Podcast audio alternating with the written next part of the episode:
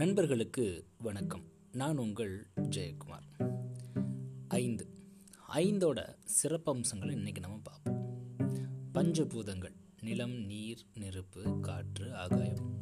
பஞ்ச வாயுக்கள் பிராணன் அபானன் வியானன் சமானன் உதானன்.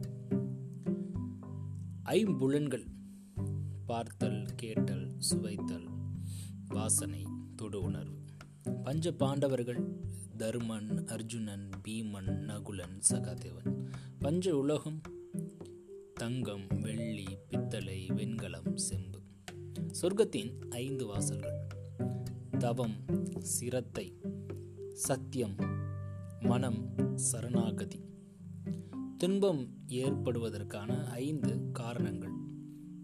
வெள்ளம் தீ வியாதி புகழ் மரணம். பகை ஏற்படுவதற்கான ஐந்து காரணங்கள். பணம் பொருள் பெண் அவமானம் நிராகரிப்பு. ஐந்து தோஷங்கள். காமம் கோபம் பயம் அதிகமான தூக்கம் முறையற்ற சுவாசம். பஞ்சகவ்யம். பால் தயிர் நெய் சாணம் கோமியம்.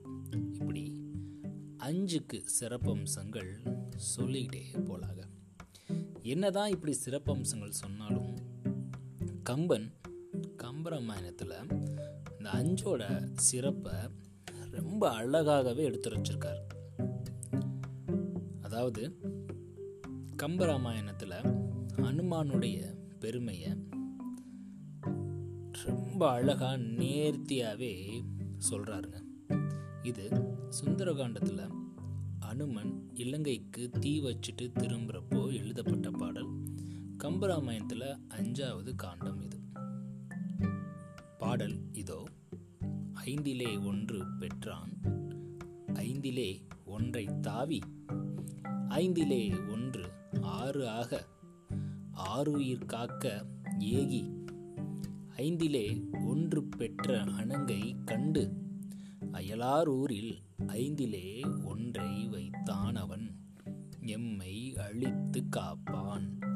சரி இதோடைய பொருள் என்னன்னு கேட்டீங்க அப்படின்னா பஞ்ச பூதங்களில் ஒன்றான காற்று அதாவது வாயு பகவான் பெற்ற மகன்.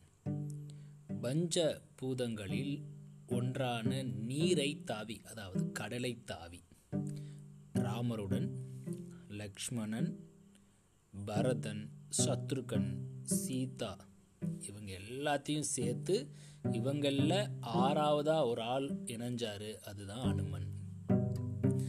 ராமருக்காக பஞ்சபூதங்களில் ஒன்றான ஆகாயத்தில் பறந்து சென்று பந்த பஞ்ச பூதங்களில் ஒன்றான பூமியில் பிறந்த சீதாவை காக்க பஞ்ச பூதங்களில் ஒன்றான நெருப்பை இலங்கையில் வைத்தான்.